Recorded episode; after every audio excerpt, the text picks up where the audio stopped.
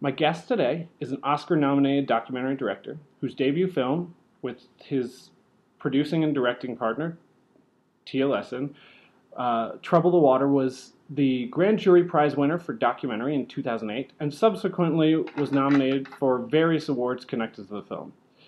Both Tia Lessin and Carl Deal are extensive, uh, have extensive experience in documentary filmmaking, producing, consulting, and directing. Their new film, Citizen Koch, chronicles the rise of Americans for Prosperity, one of the corporately funded groups behind the Tea Party, their founders, David and Charles Koch, Citizens United Supreme Court case, and the effects that those and other corporately funded efforts have detrimentally changed the function of American democracy. Welcome, Carl Deal. Hey, thanks, Matt. I'm glad to be here. Well, I'm glad you're here too. So, what got you and Tia started on this documentary? Um, well, I mean, you remember the sort of the, the atmosphere in the aftermath of Obama being elected. Um, there was a kind of a feeling of optimism and excitement and, and hope was the catchphrase of the day, but it was also countered by a real fierce backlash. And the, the discourse, the public discourse turned ugly, it seemed overnight.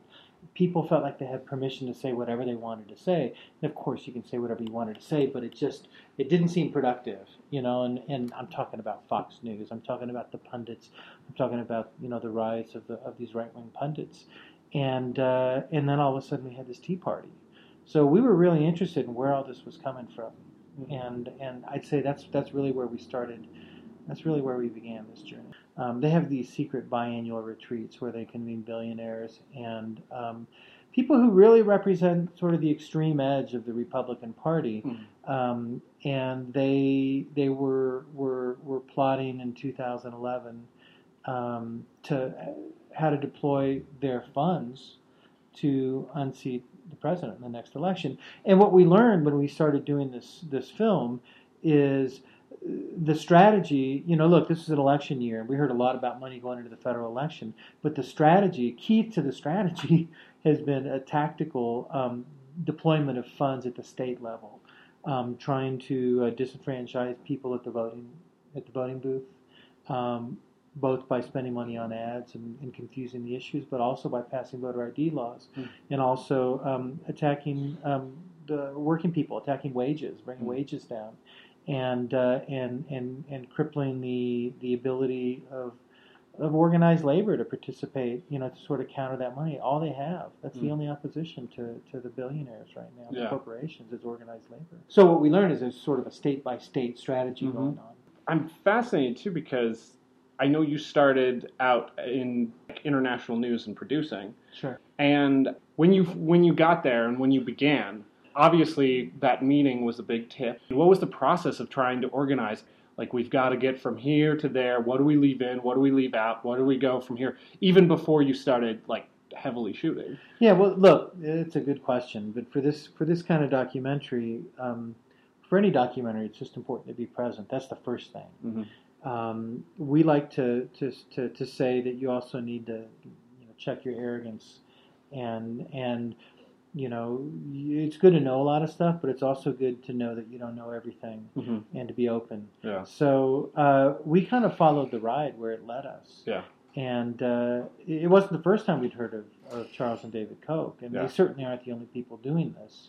But you know, uh, spending a lot of money and figuring out how to manipulate the system to their favor but they're, I think it's safe to say they're pioneers. You know, earlier mm-hmm. in my career as a journalist, I had uh, done a lot of work on what was then called the wise use movement, or the, mm. these these groups of anti-environmental groups that were springing up all over the Pacific mm. Northwest, and think tanks in Washington D.C. who were laying out an anti-environmental agenda. Yeah. And so, you know, the Koch brothers were on, you know, on on some people's radar, you know, back as far as 1980 you know, I first heard of them in the early '90s, and um, we weren't surprised then when we when we started to hear about yeah. this group, Americans for Prosperity, yeah. in connection with the Tea Party, that mm. you know there was big money. And apparently, with you know, because you and Tia both started in producing with uh, some of Michael Moore's films, that Fahrenheit, the trailer of Fahrenheit 9/11, they tried to say broke the law, and so Yeah, yeah. No, it's interesting. The there was a,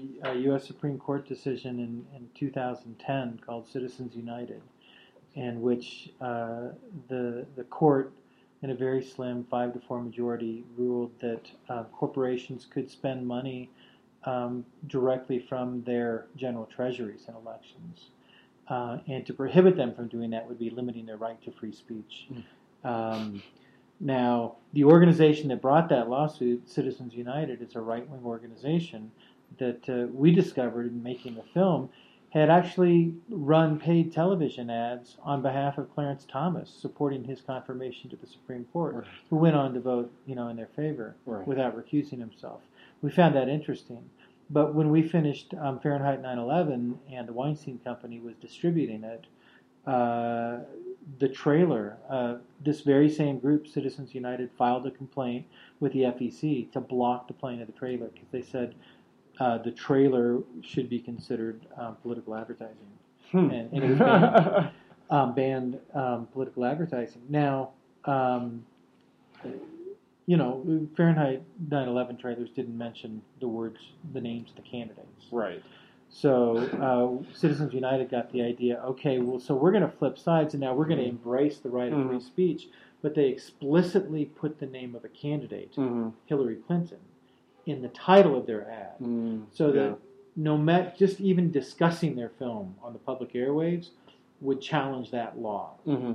And the intent was successful. In fact, more successful, I think, than they could have imagined because the court broadened the decision, gave them more than they asked for, Mm-hmm. um, unleashed this, the you know this this torrent of money into Right. not just federal elections but state elections. Yeah. And the problem with it is that so much of it uh, is done secretly, Yeah.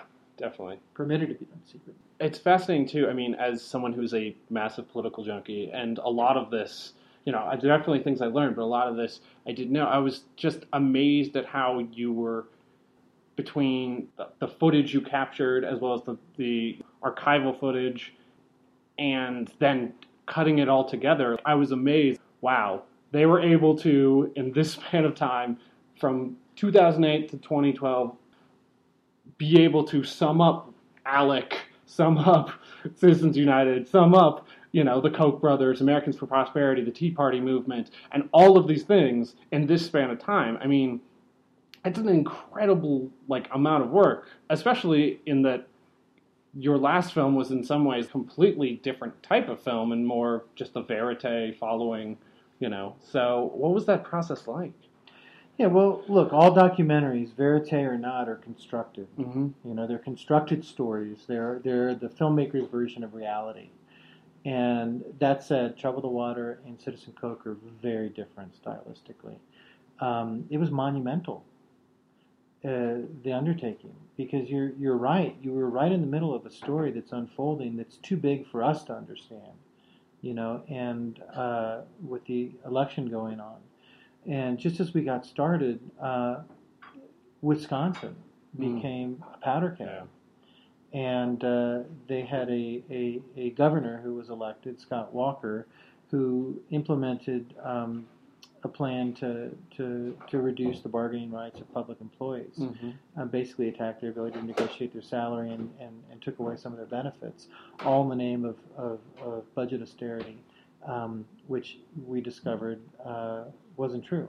So, um, what we wanted to do and what we hope we accomplished with this film is to take these big, complicated issues and, and, and show people why it matters to them Mm-hmm. to show people how it affects their lives when billionaires have this, this disproportionate amount of power Mm-hmm. um, in in, of dem- in the democracy. You know, it's really an attack on on it's, whose voice matters more in our democracy. You know, rich people have always had more power than poor people. You know, we're not naive in that sense. Mm-hmm. Um, but there's right now there's a very coordinated, tactical, strategic effort to maximize and super enfranchise the wealthiest Americans Mm-hmm. at the ballot box Yeah. and to disenfranchise poor and working people. And that's what interested us and and and what's insidious about it, because we're angry about this. What's insidious about it is is that in the process of doing that, this is what's so ingenious about it. they're organizing. The the wealthiest Americans are able to organize working people um, to rally against their own best interests, Mhm. and and and and uh, so we wanted to show how how this influx of money in politics really affects everything in our Mhm. lives, Mhm. and uh, and that's why in, in our story we follow three people who are ordinary people. They happen to be Republicans Right. in Wisconsin who have to come to grips, you know, and challenge their values, Yeah. their political values, Mhm. um, and and they come to understand, you know, well, we're not sure how some of the how it lands with, with, with all of them, but they have to figure out uh, what this all means for their for their political values Yeah. and their loyalties. Mo- Most definitely. So, the other fascinating thing I saw too, obviously producing and doing that with Michael Moore's films Yeah. was, you know, fed into your filmmaking. But also, I noticed you also are consulting producers on various films, um, and I was just curious, how did that? How does that feed into like your broader passion about documentary cinema or telling these stories coming from like a journalistic background?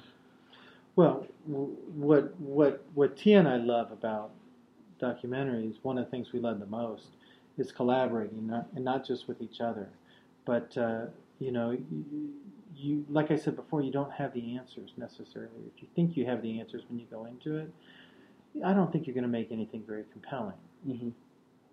And and so the whole process of making it, the activity of doing it, is something that we really enjoy, and, and a big part of the activity is collaborating with other people and bringing other thought. It's it's creative tension, it's arguing, it's political tension. You know, it's it's um, so so this film has our names on it, but it also reflects the work of a lot of people who are very dedicated and equally passionate about this issue. Yeah. Um, and I think you see that. That's why you see uh, a lot of collaboration. Among, you see our names on other people's films and other people's names on our films. Yeah. Um, it's one of the beautiful things about this community, and it's also one of the things that Sundance helps build. Yeah, it's most definitely exciting. Now, um, finally, to finish off the interview, I heard that you are teaming up with Common Cause and with this film, kind of getting a strategy out to you know release the film even before you have a uh, have a distributor. And well, talk about that a little bit. Sure.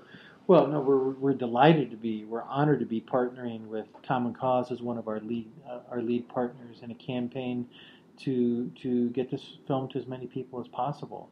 And you know, it's it's intended to be a, a, a in in concert with whatever kind of distribution that we secure here, um, or or down the line. Um, but for documentaries that have uh, a lot of people when they go to see a film, they they come out of there angry, or educated, or enlightened, or just impassioned by the story they saw, and and are motivated to want to do something. Mhm. And so one thing we want to make sure we do is we're able to capture that energy, Mm. and and and give them something to do. Yeah. So you know, Common Cause is is one of the national organizations that's been leading the way on this issue, and on income inequality, um, and uh, they're they've got a three prong um, program, or they're looking at three areas in, in this area, which includes uh, uh, disclosure, more disclosure of campaign donors, um, organizing folks for a constitutional amendment, Mhm. which is a big piece of this.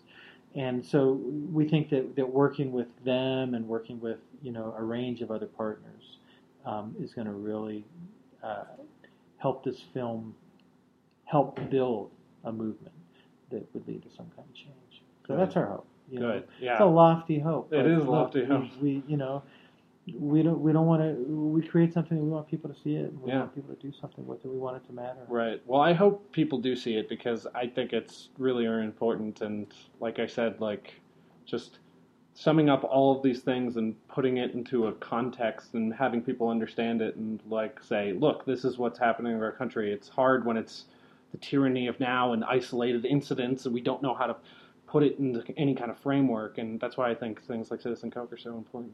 Yeah. Well, I appreciate you taking the time to talk about it. Yeah, definitely. Thanks so much. Um, check out citizenkoch.com Yeah. and uh, you can find out more about the film, but also find out what to do and, and what groups like Common Cause are doing to support the film. Great. Thank you very much. Thanks, Matt.